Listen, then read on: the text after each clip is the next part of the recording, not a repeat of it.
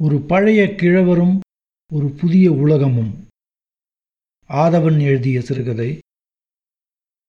டர் என்று கனவேகமாக சீறி பாய்ந்து வரும் மோட்டார் சைக்கிளின் ஓசை தரையின் அதிர்வு. நாகராஜன் பதற்றத்துடன் அவசரமாக நடைபாதை மீது தாவி ஏறினார். ஆம் அதே இளைஞன்தான் மோட்டார் சைக்கிள் செயலற்று போக வைக்கும் மூர்க்கமான ஓசையை உமிழ்ந்தவாறு அவரை அடித்து தள்ளிவிடும் போல சின்னாபின்னமாக்கிவிடும் போல தோன்றியது. ஒரே கணம்தான். அதோ அவனும் அவனுடைய வாகனமும் தூரத்தில் சென்று மறைந்துவிட்டன. அவருக்கு படபடப்பு அடங்குவதற்கு சில வினாடிகள் பிடித்தன. அவர் மனத்தில் அந்த இளைஞன்பால் மீண்டும் வெறுப்புணர்ச்சி ஏற்பட்டது. அவன் வேண்டுமென்றேதான் இப்படி செய்கிறான் என்பதை இந்த கணம் மறுபடியும் ருசுப்படுத்தி இருந்தது அவர் வீட்டை விட்டு வெளியே இறங்க வேண்டியதுதான் தாமதம். உடனே அவன் மோட்டார் சைக்கிள் எங்கிருந்தோ அவரை துரத்தி கொண்டு வந்து விடுகிறது. அவரை பதட்டமடையச் செய்வதில் அவனுக்கு ஒரு குரூரமான மகிழ்ச்சி கிடைப்பதாக தோன்றியது.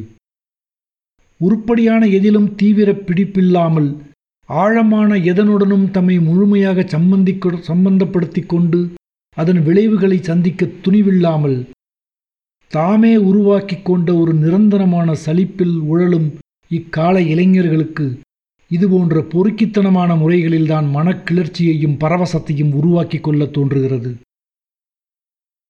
தம்மை நிரூபித்துக் கொள்ளத் தெரிகிறது. அவருடைய பதட்டம் அவனுக்கு ஒரு எல்எஸ்டி அவனுடைய உப்புமா வாழ்க்கையில் அவர் ஒரு ஊறுகாய்.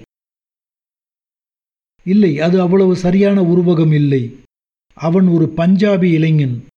உப்புமா அவருக்கு இருப்பதைப் போல அவனுக்கு சலிப்பின் சின்னம் இல்லை வேறெந்த விதமான சின்னமும் கூட இல்லை. ரொட்டி என்று வேண்டுமானாலும் சொல்லலாம் அல்லது பூரி அல்லது சமோசா. அவர் சலூனை அடைந்தபோது வாசலில் இருந்து நாட்காலியின் ஒய்யாரமாகச் சாய்ந்து உட்கார்ந்திருந்த ஒரு பையன் முள்ளங்கியை பேனா கத்தியால் சிறு சிறு துண்டுகளாக நறுக்கி வாயில் போட்டு மென்று கொண்டிருந்தான். அவர் உள்ளே நுழையும் போது அவரை அலட்சியமாக ஒரு பார்வை பார்த்தான். வம்புக்கு இழுக்கும் பார்வை. அல்லது முள்ளங்கி என்று தன் முந்தைய நினைவின் தொடர்ச்சியாக அவனை பார்த்து அவர் சேர்த்து கொண்டார். முள்ளங்கியை நேரடியாக பல்லால் கடித்து தின்று அவனுக்கு அழுத்திருக்க வேண்டும். எனவே கத்தியால் நறுக்கி தின்னுகிறான். சலூனில் அந்த முள்ளங்கி பையனை தவிர இன்னும் நாலைந்து பேர் காத்திருந்தார்கள்.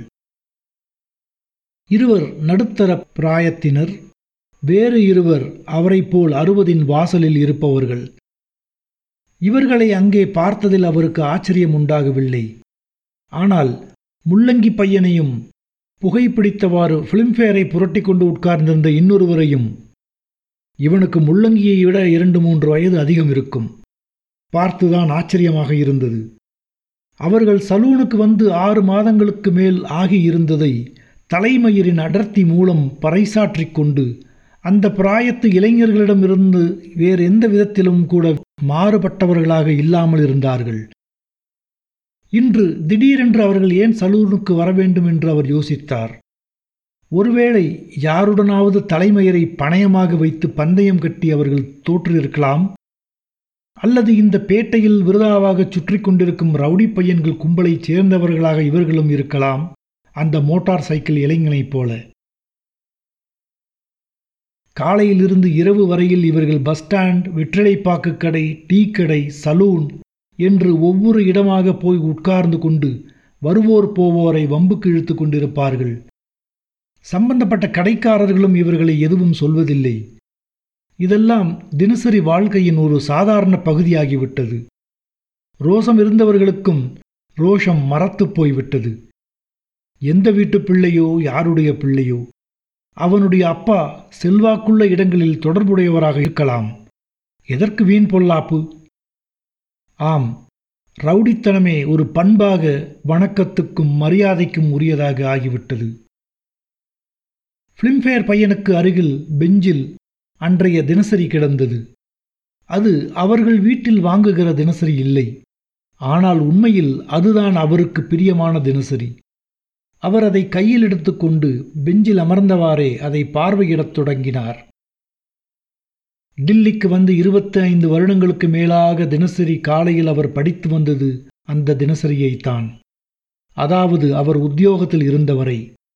ஆனால் இப்போது ரிட்டையர் ஆகி மகனுடன் அவனுடைய வீட்டில் தங்கியிருக்கும்போது அவன் விரும்பித் தருவிக்கும் தினசரியைத்தான் அவரும் படிக்க வேண்டியிருக்கிறது. அவருக்கு விருப்பமான தினசரியை வேண்டுமானால் தருவிக்க அவன் தயாராகவே இருந்தான். ஆனால் எதற்கு இரண்டு பேப்பர் என்று அவர் தடுத்து விட்டார். பலனாக இப்போதெல்லாம் அவருக்கு தினசரி படித்த மாதிரியே இருப்பதில்லை.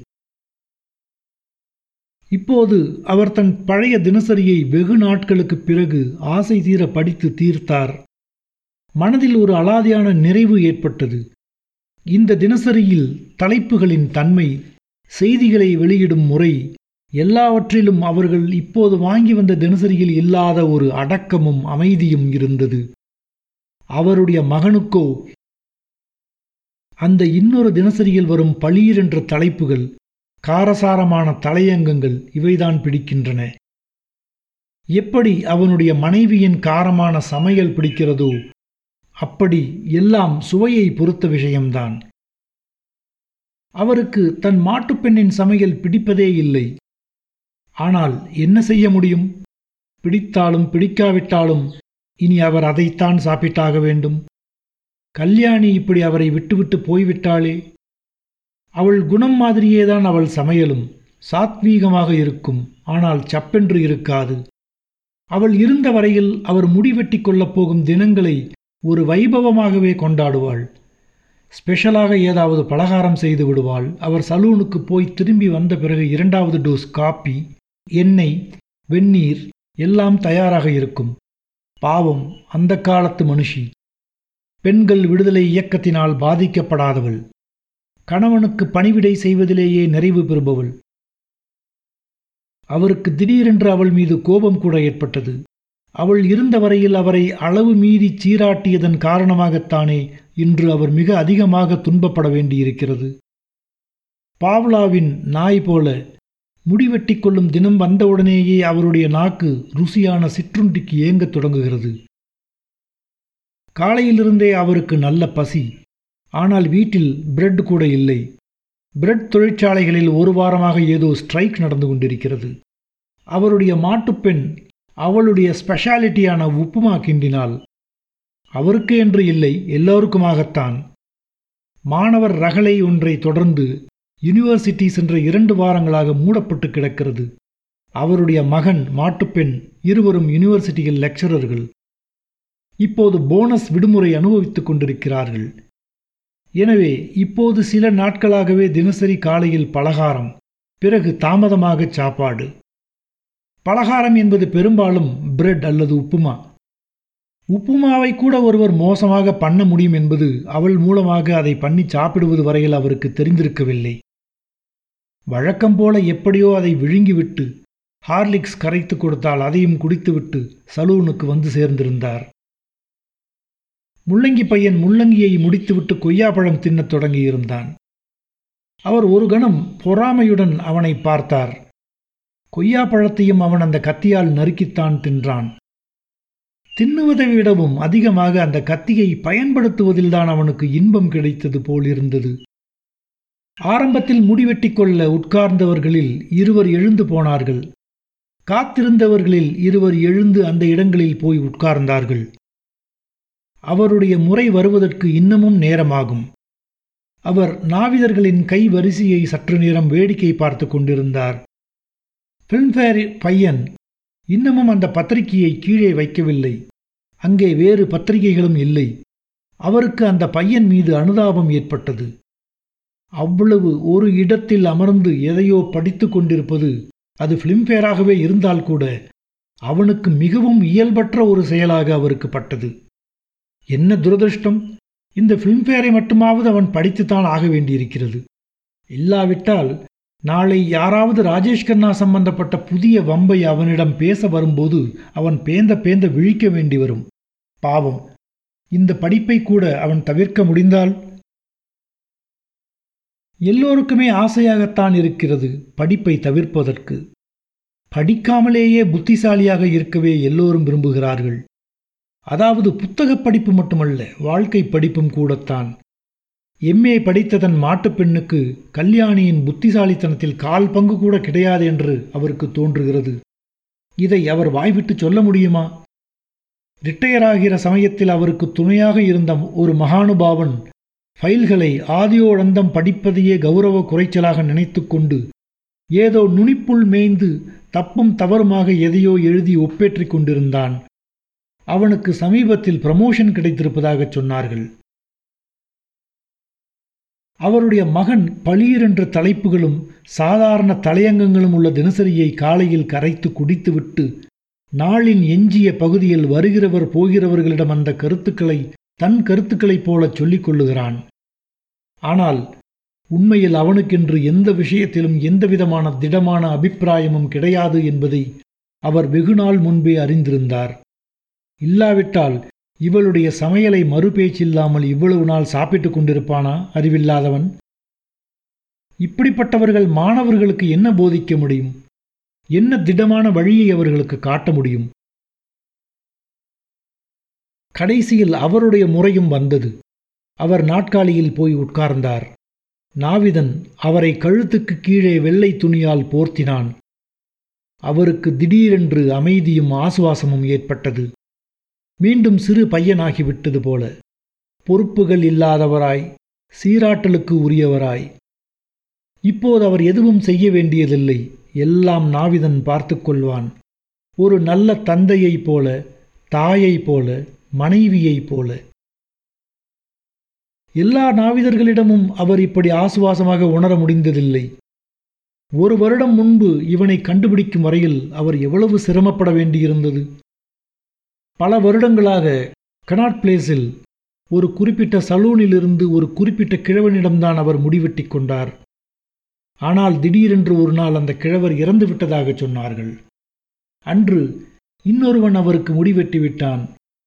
அவன் அவர் தலையை தொட்டு திருப்பிய விதம் தலைமயிரை வாரிய விதம் சிரைத்த விதம் காதுகளின் மேல் புறத்தில் மழித்த விதம் எல்லாமே அவருக்கு அருவறுப்பு ஊட்டின. அவர் அதன் பிறகு அந்த சலூன் பக்கமே போகவில்லை. நாவிதனுடன் நாம் கொள்ளும் உறவு வெறும் வார்த்தை உறவல்ல ஸ்பரிச உறவு மனைவியுடன் கொள்ளும் உறவைப் போல. சிலரால் தான் நாம் கவரப்படுகிறோம். சிலர் தீண்டுவதுதான் நமக்கு இதமளிக்கிறது. நம்மை கவராதவர்கள் பேச்சை பொறுத்து கொள்ளலாம் ஸ்பரிசத்தை பொறுக்க முடியாது. அவனை அவருக்கு பிடிக்காமல் போனது அவனுடைய குறை என்று கூட சொல்ல முடியாது. அவருடைய துரதிருஷ்டம் என்றுதான் சொல்ல வேண்டும். இந்த துரதிருஷ்டம் பல நாட்கள் நீடித்தது. எத்தனை சலூன்களுக்கு சென்றிருப்பார் எத்தனை நாவிதர்களிடம் பண்ணி கொண்டிருப்பார். யாருமே அவருக்கு திருப்தி அளிக்க முடியவில்லை. கடைசியில் ஒரு வருடத்திற்கு முன்பு அவர் வீட்டருகிலேயே இந்த சலூன் திறந்தது. அதனுடைய முதலாளியாகிய இந்த நடுத்தர வயது நாவிதனிடம்தான் சலூன் நாட்காலிகளில் பெற விரும்பிய ஆசுவாசத்தை அவர் மீண்டும் வெகு நாட்களுக்கு பிறகு பெற முடிந்தது. அவனுக்கு வயது என்னவோ முப்பத்தைந்துக்குள் தான் இருக்கும். ஆனாலும் அவருடைய பழைய கிழட்டு நாவிதரிடம் இருந்த அதே பக்குவமும் இங்கிதமும் மென்மையானதொரு கர்வமும் அவனுடைய ஒவ்வொரு அசைவிலும் ஸ்பரிசத்திலும் இருந்தது. அவன் ஒரு கலைஞன். தான் செய்கிற தொழில் குறித்து அவனுக்கு தாழ்வு மனப்பான்மை கிடையாது. இந்த தாழ்வு மனப்பான்மை விளைவிக்கும் முரட்டுத்தனமோ அல்லது போலியான பணிவோ அவனிடம் இல்லை. கல்யாணியிடம் அவரை கவர்ந்ததும் இவ்வகை குணங்கள்தாம் அவளுக்கு அவர்வால் போலியான மரியாதை கிடையாது. தன்னம்பிக்கையின்மையும் பலவீனமும் ஏற்படுத்தும் காழ்ப்புணர்ச்சிகளும் போர்க்கோளங்களும் கிடையாது. தன் சூழ்நிலை தன் வேலை தன் உறவுகள் ஆகியவைபால் அவளுக்கு ஒரு நிச்சயமும் நம்பிக்கையும் இருந்தது. அன்பும் ஈடுபாடும் இருந்தது. ஷரத்துகள் இல்லாத ஈடுபாடு. அவளுடைய இந்த நிச்சயம் அவருக்கு அவர் வேண்டிய திண்மையையும் பாதுகாப்பையும் அளித்தது. அவளுடைய உலகம் குழப்பமில்லாத உலகம் மிக எளிமையான உலகம். அந்த எளிமை வெகுளித்தனமானது அல்ல விவேகம் நிரம்பியது. முதிர்ச்சியை உள்ளடக்கியிருப்பது. இந்த நாவிதனின் எளிமையைப் போல அவனுடைய மௌனத்தைப் போல. இவனுடைய தொழிலின் தன்மை காரணமாகவே இவனுக்கு ஒரு முதிர்ச்சி ஏற்பட்டிருக்க வேண்டும்.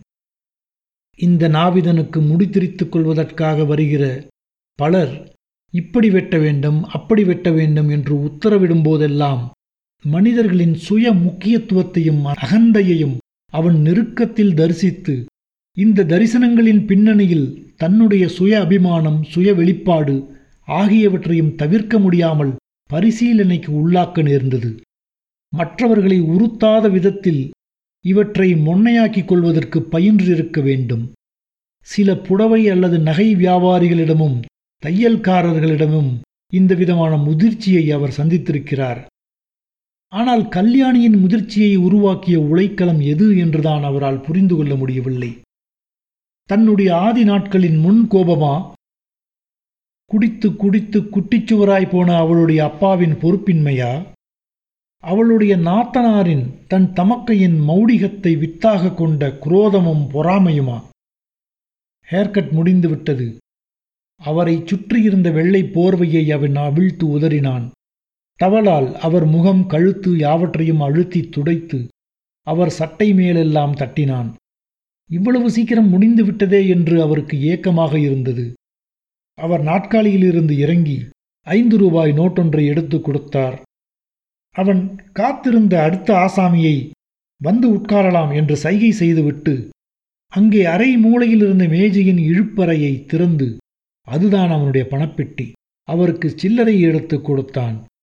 அவர் அதை எண்ணிக்கூட பார்க்காமல் சட்டை பையில் போட்டுக்கொண்டு வந்தனம் தெரிவிக்கும் முறையில் அவனை பார்த்து புன்னகை செய்துவிட்டு கிளம்பினார்.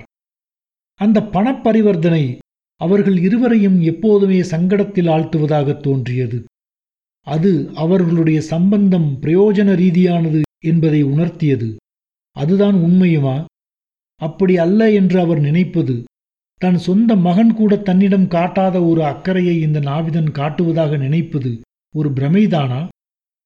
அவன் சலூன் வாசலை அடைந்த அதே நேரம் அந்த முள்ளங்கி பையன் பக்கத்து டீக்கடை ரேடியோவிலிருந்து ஒலித்த சினிமா பாடலினால் கவரப்பட்டு சற்று முன்னர் அங்கிருந்து எழுந்து சென்றிருந்தவன் மீண்டும் சலூனுக்குள் பிரவேசித்தான்.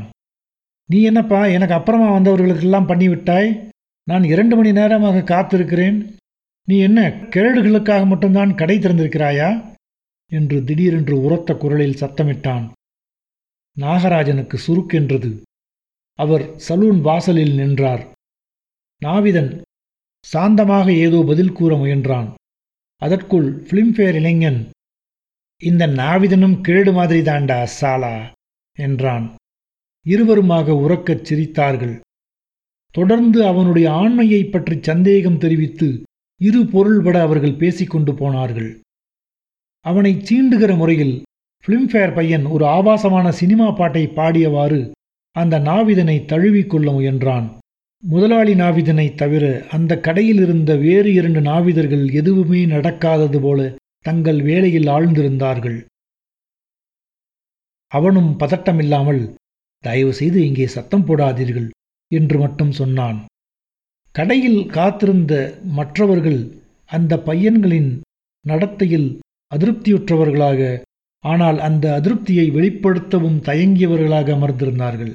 நாகராஜனுக்கு பொறுக்கவில்லை. அந்த நாவிதனுக்கு ஆதரவாக ஏதாவது சொல்ல வேண்டும் போல இருந்தது.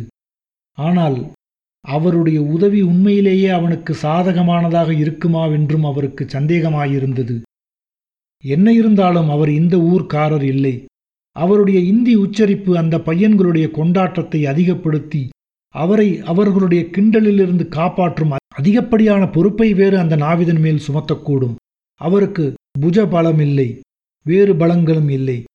அவர் அங்கிருந்து நடக்கத் தொடங்கினார். இதற்காக தன்னையே வெறுத்து கொண்டார். தான் செய்ய தவறியவற்றுக்கு சுலபமாக சமாதானங்கள் கற்பித்துக்கொள்ள அவரால் முடிகிறது. ஆனால் இந்த தர்க்கம் ஒரு இறுதியான விடையாகாது. அவருடைய கோழைத்தனத்துக்கு மன்னிப்பாகாது. ஆம் இதுவும் ஒரு கோழைத்தனம். அவன் முடித்திருத்தும் அழகை மனதார பாராட்ட வேண்டும். அவனுக்கு ஏதாவது டிப் கொடுக்க வேண்டும் என்று ஒவ்வொரு முறையும் நினைத்து பிறகு அதை செயலாக்காமல் விடுகிறாரே அதுவும் கோழைத்தனம்தான். கல்யாணியின் வேலை திறனை ஒரு முறை கூட வாய் நிறைய புகழாமல் இருந்தும் அவளுடைய நாத்தனாரின் குரோத ஜுவாலையில் அவள் வெந்த நாட்களில் வெளிப்படையாக தன்னை மனைவியின் பக்கம்தான் என்று காண்பித்துக் கொள்ளாமல் இருந்ததும் கூட கோழைத்தனம்தான். என் மனசு அவளுக்கு தெரியும் என்று அப்போதெல்லாம் அவர் தருணங்களை மீண்டும் அசைபோட நேருகையில் அந்த சமாதானம் அவருக்கு திருப்தியளிப்பதாக இல்லை. அவர் சாலையை கடப்பதற்காக காலை எடுத்து வைத்த சமயத்தில் சொல்லி வைத்தாற்போல அந்த மோட்டார் சைக்கிள் இளைஞன் பேய் வேகத்தில் நடைபாதைக்கு வெகு சமீபமாக சாலையில் தன் வாகனத்தை செலுத்திக் கொண்டு வந்தான். அவர் அவசரமாக முன்வைத்த காலை பின்னுக்கு இழுத்து கொண்டார். மீண்டும் அவருக்கு கோபம் வெடித்து கொண்டு கிளம்பியது. அந்த மோட்டார் சைக்கிள் இளைஞன் மேல் எழுந்த கோபம் சலூனில் சற்று முன் பார்த்த பக்கம் திசை மாறியது. மறுபடி சலூனுக்கு திரும்பலாமா என்று நினைத்தார். சென்றிருப்பார். ஆனால் அப்போது திடீரென்று தாத்தா தாத்தா என்று அவருடைய பேத்தியின் குரல் கேட்டது. அவர் எதிர்ச்சாரியை பார்த்தார். அங்கே அனு தன் அப்பாவின் கையை பிடித்துக்கொண்டு நின்றிருந்தாள். அவன் அவருடைய பிள்ளை வாயில் பீடாவை குதப்பிக் கொண்டிருந்தான். பீடா போட்டுக்கொள்வதற்காக அவன் வெளியே வந்திருக்க வேண்டும். அவர் சலூனுக்கு திரும்பும் எண்ணத்தை கைவிட்டு சாலையை கடந்து அவர்கள் அருகில் வந்தார். என்ன காட்டு மிராண்டித்தனமா விட்டுண்டு போறான்கள்? என்று மோட்டார் சைக்கிள் இளைஞன் பற்றிய தன் மனத்தாங்களை மகனுடன் பகிர்ந்து கொண்டார். மகன் ஒரு கணம் பேசவில்லை. பிறகு வெற்றிலைச் சாறை புளிச்சென்று துப்பிவிட்டு அனு வியப்புடன் அப்பாவின் வெற்றிலைச் சாறு தரையில் விழுந்த இடத்தை ஒரு கணம் நின்று பார்த்தாள். பொழுது போகலை வாளுக்கெல்லாம் என்றான். அவன் அந்த இளைஞனுக்கு அனுதாபம் தெரிவிக்கிறானா? அல்லது அவனை கண்டிக்கிறானா என்று தெரியாமல் இருந்தது. அவர் மேலும் கடுமையாக ஏதோ சொல்ல வாயெடுத்தார். அதற்குள் அணு அவர் அருகில் ஓடி வந்து அவர் சட்டையை பிடித்து இழுத்து தாத்தா நீயும் ஸ்பிட் பண்ணு தாத்தா என்றாள். அவள் என்ன சொல்கிறாள் என்று புரிந்து கொள்ள அவருக்கு சில வினாடிகள் பிடித்தன. நான் வெற்றில போட்டுக்கலையே என்றார். நீயும் போட்டுக்கோ ஏன்? இப்ப இல்லை சாப்பிட்ட அப்புறம். அப்பா சாப்பிட்றதுக்கு முந்தியே போட்டுருக்கா பாரு. நீ கொஞ்சம் துணப்பாமல் வரமாட்டியா? என்று மாதவன் அவருடைய மகன் அவளை கடிந்து கொண்டான். அவள் அப்பாவை சற்றே முன்னே போக விட்டுவிட்டு பின்னால் இருந்து அவனுக்கு வலிப்பு காட்டினாள். தாத்தா மட்டும் பார்க்கும்படியாக. உஷ் என்று நாகராஜன் அவளுக்கு செய்கை காட்டினார். அப்பா எங்கேயாவது பார்த்துவிடப் போகிறார் என்பதைப் போல. தாத்தாவும் பேத்தியும் இப்படி நிறைய ரகசியமான தருணங்களை பகிர்ந்து கொள்வதுண்டு. அவள் அப்பாவின் கையை விட்டு தாத்தாவின் கையை பிடித்து கொண்டாள். தாத்தா! ம். அவள் அவரை கீழே குனியுமாறு சைகை செய்தாள். அவள் ஏதோ ரகசியம் சொல்ல வேண்டுமாம். அவர் குனிந்தார். அவள் அவர் காதில் கிசுகிசுத்தாள். நீ சாப்பிட்டப்புறம் வெத்தலை போட்டுண்டு. ஸ்பிட் பண்றியா? அவர் பதிலுக்கு அவர் காதில் கிசுகிசுத்தார். சரி. அணு மட்டும் அந்த வீட்டில் இல்லாமல் இருந்தால் இறுக்கமான மௌனங்களிலும் அபிப்பிராய மோதல்களிலும் அவர்கள் எப்போதும் உழன்று கொண்டிருப்பார்கள். அவள் இருப்பதால் ஒருவருக்கு மற்றவர் சலித்து விடும்போது அல்லது பரஸ்பரம் உடன்பாடு ஏற்படாமல் போகும்போது சட்டென்று அவளுடன் பேசத் தொடங்கிவிட முடிகிறது. பாவம் பெரியவர்கள் தன்னை எப்படி சாதுரியமாக பயன்படுத்திக் கொள்கிறார்கள் என்று அந்த குழந்தைக்கு தெரியவில்லை. வீடு நெருங்கியதுமே முன்பாக ஓடிச் சென்று காலிங் பெல் விசையை அழுத்தினாள். அவளுடைய அம்மா வந்து கதவை திறந்தாள். அவர் வீட்டினுள் வந்ததும் உடைகளை களைந்துவிட்டு உடனடியாக குளிக்கப் போகாமல் சற்று நேரம் மின்விசிறிக்கடியில் உயர்வை உலர்வதற்காக உட்கார்ந்திருந்தார். ரேடியோ ஒளி சன்னமாக கேட்டுக்கொண்டிருந்தது அவருடைய மாட்டுப்பெண் தயா ரேடியோவுடன் சேர்ந்து அதில் கேட்ட டியூனை முனகிக் கொண்டிருந்தாள். மாதவன் வெற்றிலையை துப்பிவிட்டு வந்து ஒரு சிகரெட்டை பற்ற வைத்து கொண்டிருக்க அணு அவனுக்கு பழிப்பு காட்டுவது போல ஒரு பென்சிலை சிகரெட் போல வாயில் வைத்துக்கொண்டு ஃபூ ஃபூ என்று ஊதி கொண்டிருந்தாள். சாப்பாட்டு மேஜை மேல் சாப்பிடுவதற்கான சாமக்கிரியைகள் தயாராக எடுத்து வைக்கப்பட்டிருந்தன. அமைதியான குடும்பச் சூழ்நிலை. நாகராஜனின் உடல் லேசாக நடுங்கியது. வியர்வையின் ஈரம் படிந்திருந்த சருமத்தில் காற்று பட்டதனால் இருக்கலாம். சலூனில் நடந்த நிகழ்ச்சியை அவர் நினைத்து கொண்டார். அந்த அறையின் அமைதியும் இதமும் திடீரென்று அவரை உறுத்தத் தொடங்கின. அது ஒரு மாயையாக தோன்றியது.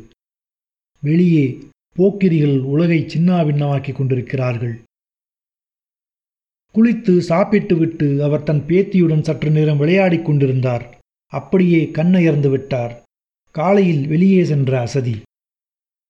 மீண்டும் விழித்து கொண்டபோது மணி நாளாகி விட்டிருந்தது. காஃபி வாசனை அடித்தது. குழாயிலிருந்து ஜலம் விழும் ஓசை கேட்டது. இறை கொண்ட மலைப்பாம்பு போல நடுப்பகல் நேரத்தில் ஸ்தம்பித்து கிடந்த உலகம் மீண்டும் இயங்கத் தொடங்கிவிட்டது. அவர் முகத்தை அலம்பிக் கொண்டு வந்தபோது மேஜை மீது காஃபி தயாராக வைக்கப்பட்டிருந்தது. ஒரு வாய் அருந்தினார். இன்று அவ்வளவு மோசமாக இல்லை. காலை காப்பியை பொறுத்தவரையில் அவர்தான் எல்லாரையும் விட சீக்கிரமாக எழுந்திருப்பாராகையால் அவரே கலந்து விடுவார். ஆனால் மாலையில் மாட்டுப்பெண் தயாரிப்பதை தான் குடிக்க வேண்டியிருக்கிறது. முன்னறையிலிருந்து உரத்த பேச்சு குரல்கள் கேட்டன. பிற்பகல் நேரம்தான் பெரும்பாலும் அந்த வீட்டில் பேச்சு நேரம். அவர்கள் சமூக மிருகங்களாக ஆகும் நேரம். மனிதன் தான் வெறும் மிருகமில்லை என்று தனக்கும் மற்றவர்களுக்கும் நிரூபித்துக்கொள்ள ஏன் இவ்வளவு பிரயாசை எடுத்துக்கொள்கிறான் வெளியிலிருந்து யாரும் வராவிட்டால் கூட அவர்கள் மூவரும் ஏதாவது பேசிக்கொண்டிருப்பார்கள் ஆனால் இன்று யாரோ வந்திருக்கிறார்கள் போலிருக்கிறது. அவருடைய பிள்ளையின் குரலையும் மாட்டுப்பெண்ணின் குரலையும் தவிர இன்னொரு ஆண் குரலும் ஒரு பெண் குரலும் கேட்டன. அவையும் அவருக்கு பரிச்சயமானவையாகவே தோன்றின. அந்த சிரிப்பு ருஷ்யாவுக்கு போய்விட்டு வந்த ப்ரொஃபசர் மோட்வானி மாதிரி அல்லவா இருக்கிறது? ஆமாம் அவர்தான் மனைவியுடன் வந்திருக்கிறார். மோட்வானி அதே பேட்டையில் இன்னொரு பிளாக்கில் இருந்தார். தற்போதுள்ள துணைவேந்தருக்கு அடுத்தபடியாக இவர் வருவதற்கு வாய்ப்புகள் இருப்பதாக சர்வகலாசாலை வட்டங்களில் பேசிக்கொள்ளப்பட்டது. சரியான இடங்களில் சரியான நபர்களை அவருக்கு தெரிந்திருந்தது. சந்தர்ப்பவசத்தால் ஏற்பட்ட அவருடைய இந்த அண்மையை மகனும் மாட்டுப்பெண்ணும் நன்றாக பயன்படுத்திக் கொள்வதில் முனைந்திருந்தார்கள். மாட்டுப்பெண்ணின் பங்குதான் இதில் அதிகம் இருக்கும். அவள் அவளுடைய அப்பாவின் பெண்தானே? அவளுடைய குரல்தான் எல்லோருடையதையும் விட அதிகமாக கேட்டுக்கொண்டிருந்தது சிரிப்பும் கூட. இரண்டாவது ஸ்தானம் பெறும் குரல் யாருடையதென்று ஆராய்ச்சியில் ஈடுபட்டார். காஃபியிலிருந்து அவருடைய கவனத்தை திருப்ப இது பயன்பட்டது. அவருடைய பிள்ளையின் குரல் அபூர்வமாகத்தான் எப்போதாவது ஒலித்தது. அவனை முதலிலேயே அவர் தள்ளுபடி செய்ய வேண்டியதாயிற்று. அவர் மாட்டுப்பெண் அவர்கள் எல்லாரையும் விட அதிகமாக டிராயிங் ரூம் கலாச்சாரத்தில் ஊறியவளாயிருந்தாள். எல்லாம் பயிற்சியை பொறுத்த விஷயம்தான். அவளுடைய அப்பா அளித்த பயிற்சி. தீவிர சார்புகள் உள்ளவர்கள் போல காட்டிக்கொள்ள வேண்டும். ஆவேசமாக எதையும் ஆமோதித்தோ அல்லது மறுத்தோ பேச வேண்டும். தன்னிடமோ பிறரிடமோ எதையும் புனிதமாக கருதாமல் ஒவ்வொன்றையும் ரஞ்சகப்படுத்த வேண்டும் நாடகமாக்க வேண்டும். டிராயிங் ரூம் ஆடியன்ஸுக்காக அவளுடைய அப்பாவுக்கு நாகராஜுக்கு இருந்த அளவுக்கு கூட தீவிர சார்புகள் கிடையாது. ஆனால் அவர் அப்படி இருப்பது போல நடிக்க தெரிந்தவர். பேசி பேசியே முன்னுக்கு வந்துவிட்டார். அவருடைய மகளும் இந்த திறமைகளுக்கு வாரிசாகி இருந்தாள். அவருக்கு இது போன்ற தருணங்களில் தன் மகன் மீது ஏற்படும் அனுதாபம் இப்போதும் ஏற்பட்டது. மகனே இவர்கள் உன்னை ஏமாற்றி விட்டார்கள். தாயின் தாத்தா காலத்தில் இருந்து இவர்கள் டில்லியில் இருந்து வருகிறார்கள். நீயும் நானும் நேற்றைக்குத்தான் இங்கு வந்தோம். அவர்கள் வீட்டு டிராயிங் ரூம் சூழ்நிலை தேர்ச்சியான அந்த நடிப்பு உன்னை மயக்கிவிட்டது. உன் அப்பாவைப் போல் அன்றி அவர் உன்னுடன் அமர்ந்து சிகரெட் குடித்தார். அவருடைய பெண்ணும் மனைவியும் உனக்கு மது ஊற்றி கொடுத்து இனிய வார்த்தைகள் பேசி புதிய உலகங்களுக்கு அழைத்துச் சென்றார்கள். அது உண்மையிலேயே புதிதுதான் என்று நீ நினைத்தாய். அவருடைய மகளுடன் நீ சுதந்திரமாக பேசவும் பழகவும் அனுமதித்து தன் மதிப்பீடுகள் எவ்வளவு நவீனமானவை என அதன் மூலம் காட்டி உன்னை கவர்ந்தார். அதே சமயம் தன் மகளுடன் அந்த அளவு பழகிய பிறகு அவளை நிரஸ்கரிக்க உன் மதிப்பீடுகள் இடம் தராதென்பதை உணர்ந்து அதன் மூலமே உன்னை சிறைப்படுத்தி விட்டார் மதிப்பீடுகளின் குழப்பம் உன் சுதந்திரத்தை பறித்துவிட்டது. உனக்கு பயிற்சியே இல்லாத ஆயுதங்களை உன்மேல் பிரயோகித்து உன்னை இவர் கட்டி போட்டுவிட்டார். எவ்வளவு நேர்மையற்ற விதிகளை மீறிய விளையாட்டு. ஆனால் இவருடைய விளையாட்டுகள் எல்லாமே விதிகளை மீறியவைதாம். அவருடைய வீட்டில் டெலிவிஷன் இருந்தது. பல விலை உயர்ந்த விளையாட்டு பொருள்கள் இருந்தன.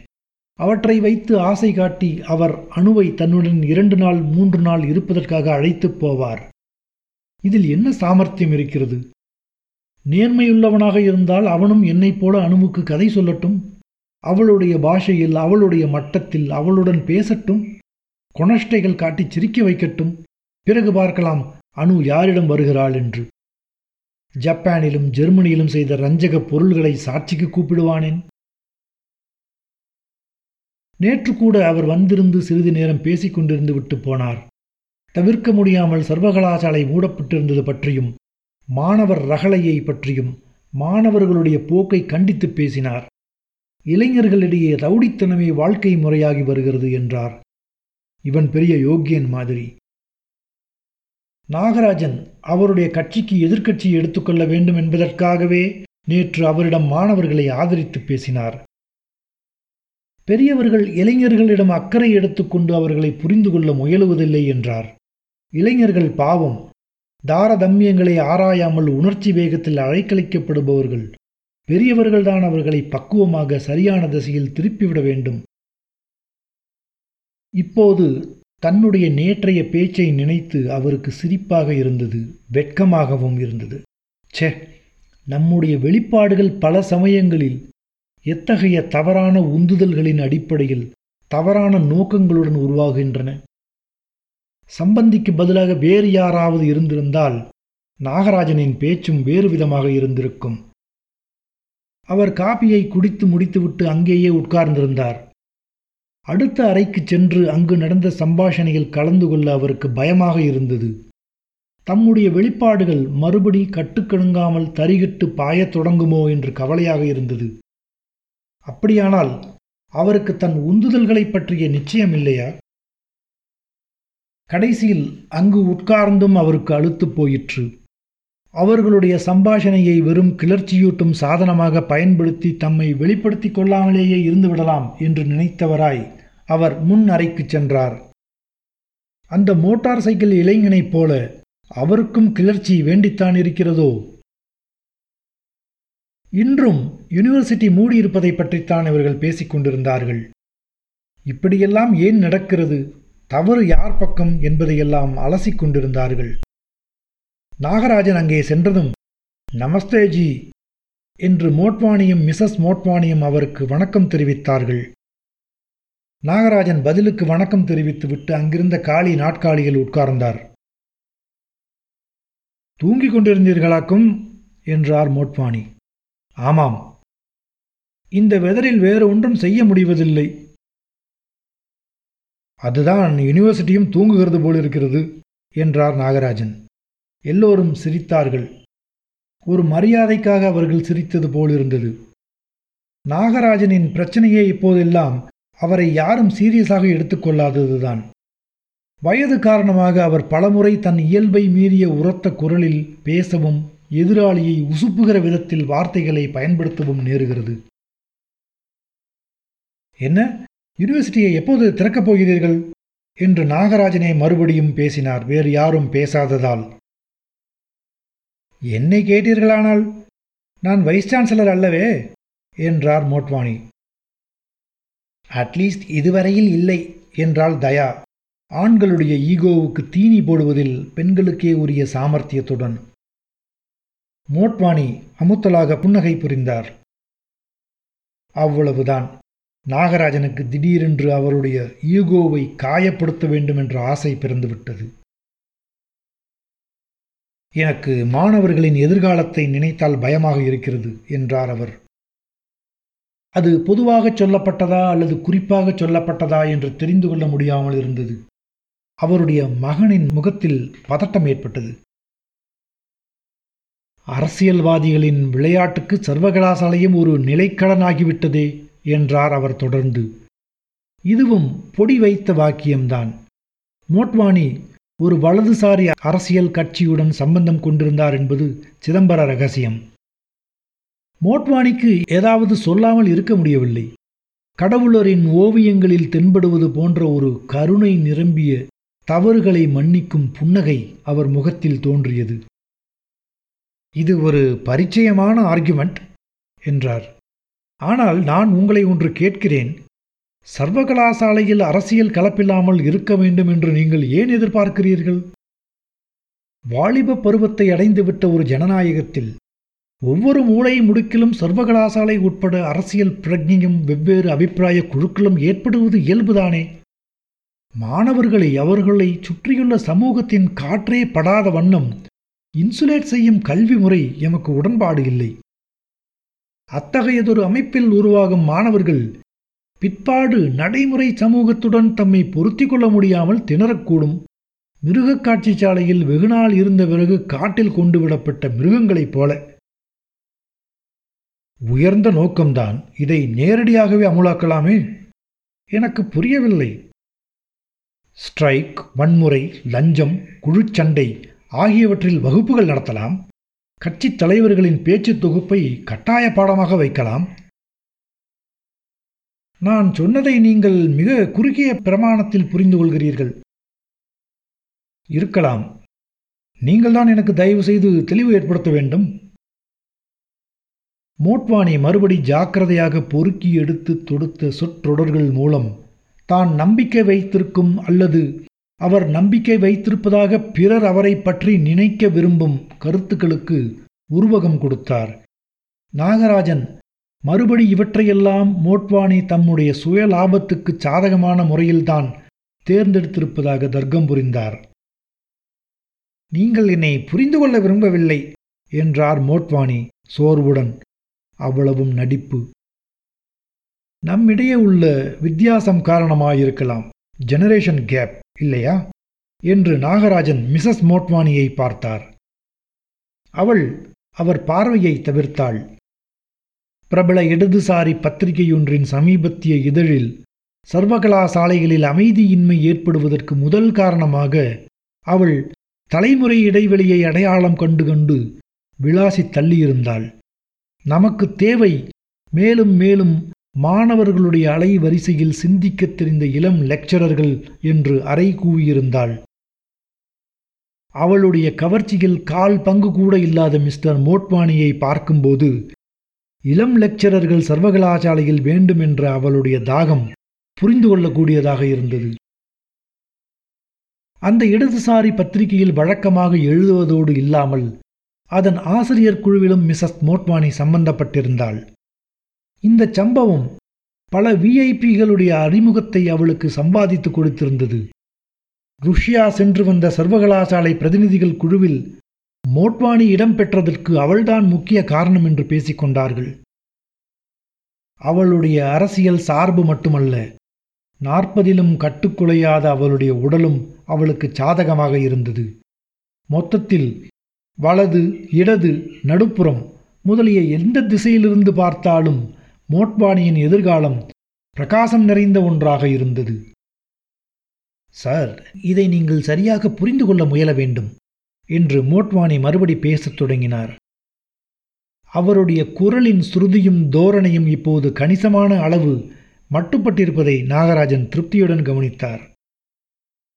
நான் ஒரு லட்சியத்தை அடிப்படை கொள்கையை மனதில் கொண்டு பேசுகிறேன். நடைமுறையில் நம் அரசியலும் சரி சர்வகலாசாலையும் சரி இந்த லட்சியத்திற்கு பல மைல் தூரம் தங்கியிருப்பதை நான் உணராமல் இல்லை. இதை நாம் உணர்ந்தால் போதும் என்றார் நாகராஜன். அயோக்கியன் என்ன சப்பை கட்டு கட்டுகிறான்?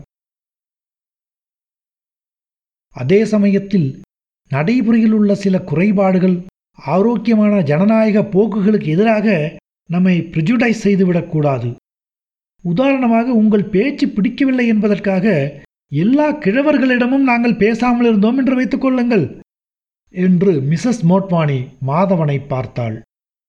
அவன் முகத்தில் பளிச்சென்று அவளுக்காக வேண்டி ஒரு அங்கீகார புன்னகை மலர்ந்தது. அவன் இன்னும் சில நாட்களில் தன்னுடைய தீசிஸை சமர்ப்பிக்க வேண்டும். இன்றைய சூழ்நிலையில் மோட்வானி மீட்டு நாயை கூட அவன் விரோதித்துக் கொள்ள தயாரில்லை. நாகராஜனை அந்த புன்னகை உசுப்பிவிட்டது. கிழவர்களை உங்களுக்கு பிடிக்காதுதான் மிஸ்ஸஸ் மோட்வானி என்றாரோ? மிஸ்டர் மோட்வானியின் முகத்தில் சவக்கலை ஏற்பட்டது. தயா அவசரமாக இதோ வருகிறேன் என்று எழுந்து சென்றாள்.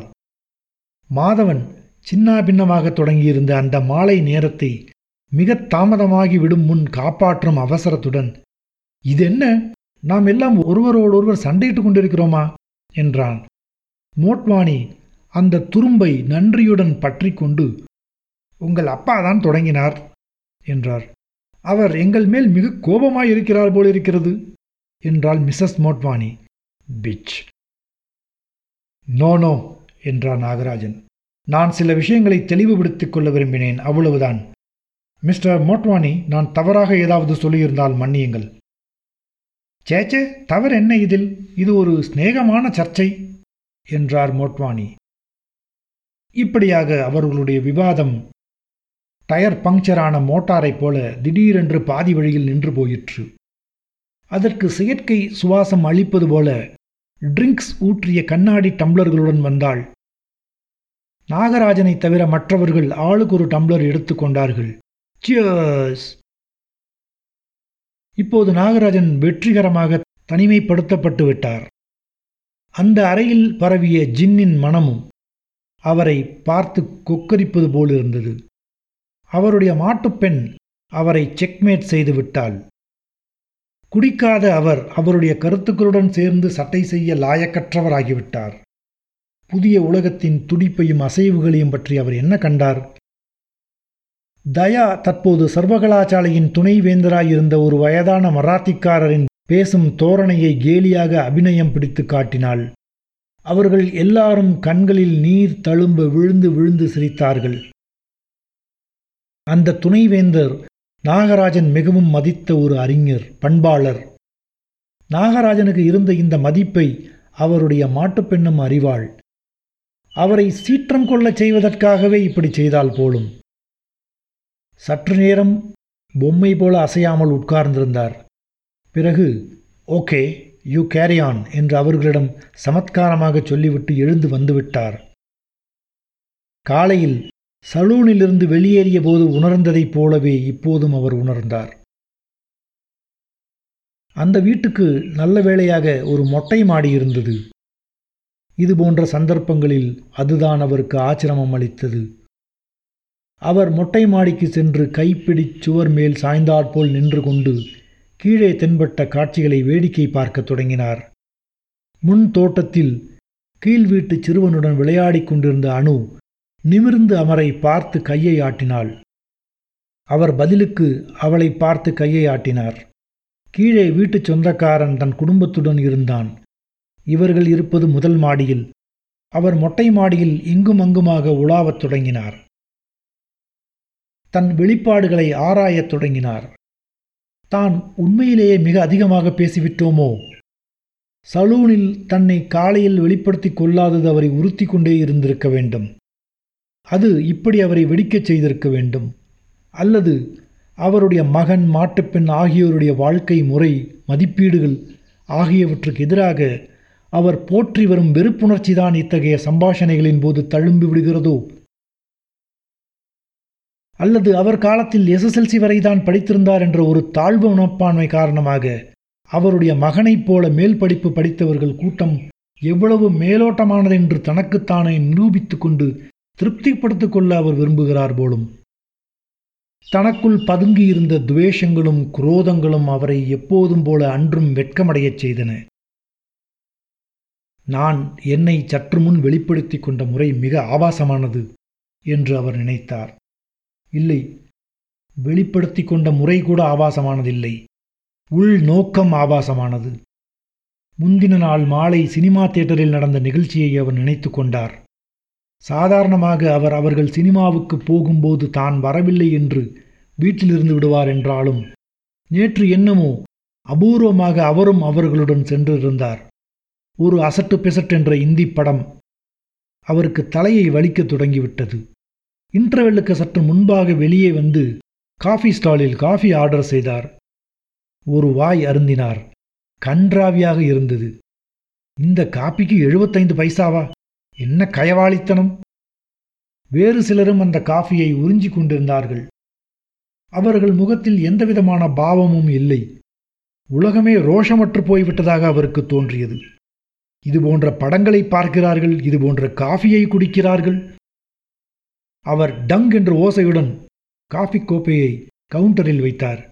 இந்தாப்பா என்று காஃபி கொடுத்து கொண்டிருந்தவனை கூப்பிட்டார். அவன் அவர் அருகில் வந்தான். இது என்ன காஃபியா ஆமாம் சாப். இல்லை இது காஃபியே இல்லை. அவன் பேசாமல் நின்றான். இது காபி இல்லை என்றார் அவர் மீண்டும். சுற்றி இருந்தவர்கள் அந்த பக்கம் பார்க்கத் தொடங்கினார்கள். காஃபி தான் சாப். இல்லை இவ்வளவு பேர் குடித்தார்கள் யாரும் எதுவும் சொல்லவில்லை. நீங்கள்தான். அவர்களுக்கு சுரணை இல்லை உனக்கு வெட்கமில்லை எதையோ ஒன்றை காப்பி என்று ஏமாற்றி இவ்வளவு பணம் வேறு பறிக்கிறாயே அயோக்கிய ராஸ்கல் கொஞ்சம் மரியாதையாக பேசுங்கள். உனக்கு மரியாதை வேறா திருட்டு ராஸ்கல். அவ்வளவுதான் அவன் அவர் சட்டையை பிடித்து விட்டான். இதற்குள் இன்டர்வெல் விட்டு அங்கு நிறைய கூட்டம் கூடிவிட்டது. பலர் அவர்களிடையில் குறுக்கிட்டு அடிதடி நேராமல் விலக்கிவிட்டார்கள். அந்த சமயம் அவனுடைய மகனும் வெளியே சென்ற அப்பாவை இன்னும் காணோமே என்று அங்கே தேடிக்கொண்டு வந்துவிட்டான். அந்த வெளிப்பாட்டை இப்போது நினைத்து பார்க்கும்போது அவருக்கு பெருமையாக இருந்தது. துக்கமாகவும் இருந்தது. சண்டையை பிரித்து விட்டார்களே தவிர காஃபியின் தரத்துக்கு எதிராக அவர் உயர்த்திய குரலுக்கு பலம் சேர்க்க யாரும் முன்வரவில்லை. அவர்க்குதான் ருசி கெட்டுப்போய் விட்டதா ருசியின் அடிப்படைகளே மாறிவிட்டனவா? எப்படி இருந்தாலும் அந்த வெளிப்பாடு தூய்மையானது. இன்றைய வெளிப்பாடுகளைப் போல மோட்வானி போன்றவர்கள் வாழ் வெறுப்பு மாட்டுப்பெண்ணின் வாழ் அதிருப்தி போன்ற உணர்வு கரைபடியாதது. அவர் தன்னை இன்னமும் பக்குவப்படுத்திக் கொள்ள வேண்டும் தன் வெளிப்பாடுகளை சுத்தமாக்கிக் கொள்ள வேண்டும். இல்லாவிட்டால் அவருக்கும் இள வயதில் விதவையாக்கப்பட்டு அவருடனேயே தங்கி அவருடைய தாம்பத்திய வாழ்க்கையின் ஆரம்ப நாட்களை நரகமாக்கிய அவருடைய தமக்கைக்கும் என்ன வித்தியாசம்? அவளுக்கு கல்யாணியிடம் தவறு கண்டுபிடிப்பதன் மூலமாகத்தான் தன் முக்கியத்துவத்தை ஸ்தாபித்துக் கொள்ள வேண்டியிருந்தது. அவருக்கும் அதுபோல. சேச்ச இது அந்த காலம் இல்லை. அவருடைய மனைவி தன் நாத்தனாரை சகித்து கொண்டதைப் போல அவருடைய மாட்டுப்பெண் அவரை சகித்து கொள்ள மாட்டாள். அவள் அப்படி இருக்க வேண்டும் என்று அவர் எதிர்பார்ப்பதும் நியாயமாகாது. இந்த அளவாவது அவள் அவரை சகித்துக்கொள்கிறாளே என்று வேளா வேலைக்கு சோறு போடுகிறாளே என்று அவர் நன்றியுடன் இருக்க வேண்டும். அவர்கள் இன்றி அவரால் இருக்க முடியாது. அணுவை பிரிந்து நிச்சயமாக இருக்க முடியாது. தனிமையை போக்கிக் கொள்ள அவர் அவர்களையே நம்பியிருப்பவர். தனிமை அவருக்கு பிரியமானதில்லை. நேற்று சினிமா தியேட்டரில் ஒரு கணத்துக்கு அந்த பெருங்கூட்டத்திடையே தன் தனிமையை அவர் உணர்ந்தார். நேற்று அங்கே அவருடைய எதிர்ப்புக்கு துணை கிடைக்காததுதான் இன்று சலூனில் அவரை தயங்கச் செய்திருக்க வேண்டும். தனிமையை பற்றிய பயம்தான். இறுதியில் மனிதனுடைய பாய்ச்சலை கட்டுப்படுத்துகிறது. அவனை சமரசங்களில் சிக்க வைக்கிறது. அவருடைய மகனும் மாட்டுப்பெண்ணும் மட்டும் தம் வர்க்கத்தினரிடமிருந்து வேறுபடுகிறவளாய் இருக்க வேண்டும் என்றும் தம்மை தனிமைப்படுத்தி கொள்ள வேண்டும் என்றும் அவர் எதிர்பார்ப்பது எப்படி நியாயமாகும்? ஒருவேளை அதன் மூலம்தான் அவர்களுடன் சேர்ந்து வசிப்பதை அவர் நியாயப்படுத்திக் கொள்ள விரும்புகிறார் போலும். அட சுயநலக்கார கிழவா! அவர் மீண்டும் கைப்பிடிச்சுவர் அருகில் சென்று சாலையை பார்த்தார். அவருடைய மகன் மாட்டுப்பெண் மோட்வானி தம்பதியர் நால்வரும் அப்போதுதான் வீட்டிலிருந்து வெளிப்பட்டு சாலையில் நடந்து கொண்டிருந்தார்கள். மோட்வானி எதற்கோ உறக்க சிரித்தார். அவருடைய மாட்டுப்பெண் தான் மறுபடி நகைச்சுவை மிளிர எதையாவது சொல்லியிருக்க வேண்டும். அவள் அவருடைய மகனை கவர்ந்த அவனுடைய எதிர்பண்பினள் அப்படியானால் அவள் கல்யாணியின் மறுபுறமா? கல்யாணியின் சுயநலமின்மை நேர்மையான வெளிப்பாடுகள் தீவிர நம்பிக்கைகளும் அவற்றுக்காக போராடும் துணிச்சலும். கீழே அணு இன்னமும் அந்த சிறுவனுடன் விளையாடிக் கொண்டிருந்தாள். வீட்டுச் சொந்தக்காரன் ஒரு ஈசிச்சேரில் சேரில் சாய்ந்தவாறு வானத்தை அண்ணாந்து பார்த்து கொண்டிருந்தான். நாகராஜன் நிற்பதை கவனித்து கீழே வாருங்களேன் என்று சைகை செய்தான். நாகராஜன் படிகளில் இறங்கி கீழே சென்றார். அவன் அருகில் இருந்த காலி நாட்காலியில் உட்கார்ந்தார். உங்களுக்கு தெரியுமா ஒரு விஷயம்? இந்த சலூனில் இருந்த நாவிதனை யாரோ என்று கத்தியால் குத்திவிட்டார்களாம்? என்றான் வீட்டுக்காரன். நாகராஜனுக்கு படிகளில் இறங்கி வந்ததால் ஏற்பட்ட இதய படபடப்பு இப்போது மேலும் அதிகமாவது போலிருந்தது. யார்? என்று பதட்டத்துடன் தனக்கு வழக்கமாக பண்ணிவிடும் நாவிதனை விவரித்தார். அவன்தான் என்று வீட்டுக்காரன் ஊர்ஜிதப்படுத்தினவுடன் இதை நான் எதிர்பார்த்திருந்தேனா என்ன? என்று தன் விசாரணைக்காக அவர் வெட்கினார். பிறகு ஒரு லேசான நம்பிக்கையுடன் ஒரு லேசான பயத்துடன் கேட்டார் உயிருக்கு ஆபத்தில்லையே? வீட்டுக்காரன் உதட்டை பிதுக்கினான். ஆஸ்பத்திரிக்கு செல்லும் வழியிலேயே உயிர் பிரிந்து விட்டதாம். குத்தினது யார் தெரியுமா? ஒரு பதினெட்டு வயது பையன். ஆம் முள்ளங்கியும் கொய்யாப்பழமும் நறுக்கிக் கொண்டிருந்த அந்த பையனாகத்தான் இருக்கும். அவர் மேலே பேசவில்லை. ஒருவேளை தன்னால் இது நடக்காமல் தவிர்க்க முடிந்திருக்கலாம். தன் கைகளிலும் அந்த நாவிதனின் இரத்தக்கரை படிந்திருப்பது போன்ற பிரமை அவருக்கு ஏற்பட்டது. வெளியே திடீரென்று அவருக்கு பரிச்சயமான அந்த மோட்டார் சைக்கிள் ஓசை தூரத்தில் மெல்லியதாக கிளம்பி கிடுகிடுவென்று வேகமாக உயர்ந்தவாறே அருகில் நெருங்கி உச்சகட்டத்தை அடைந்து அவர்கள் செவிகளை அதிரச் செய்துவிட்டு மறுபடியும் தூரத்தில் தேய்ந்து மறைந்தது. தாத்தா ஆத்துக்கு போலாமா? என்றாள் அனு. அவர் அருகில் வந்து. அவர் அந்த குழந்தையின் பரிசுத்தமான ஸ்பரிசத்தினால் தன்னை கழுவிக்கொள்ள விரும்பியவரைப் போல அவளை அவசரமாக தன்னுடன் சேர்த்து இருக அணைத்து கொண்டார்.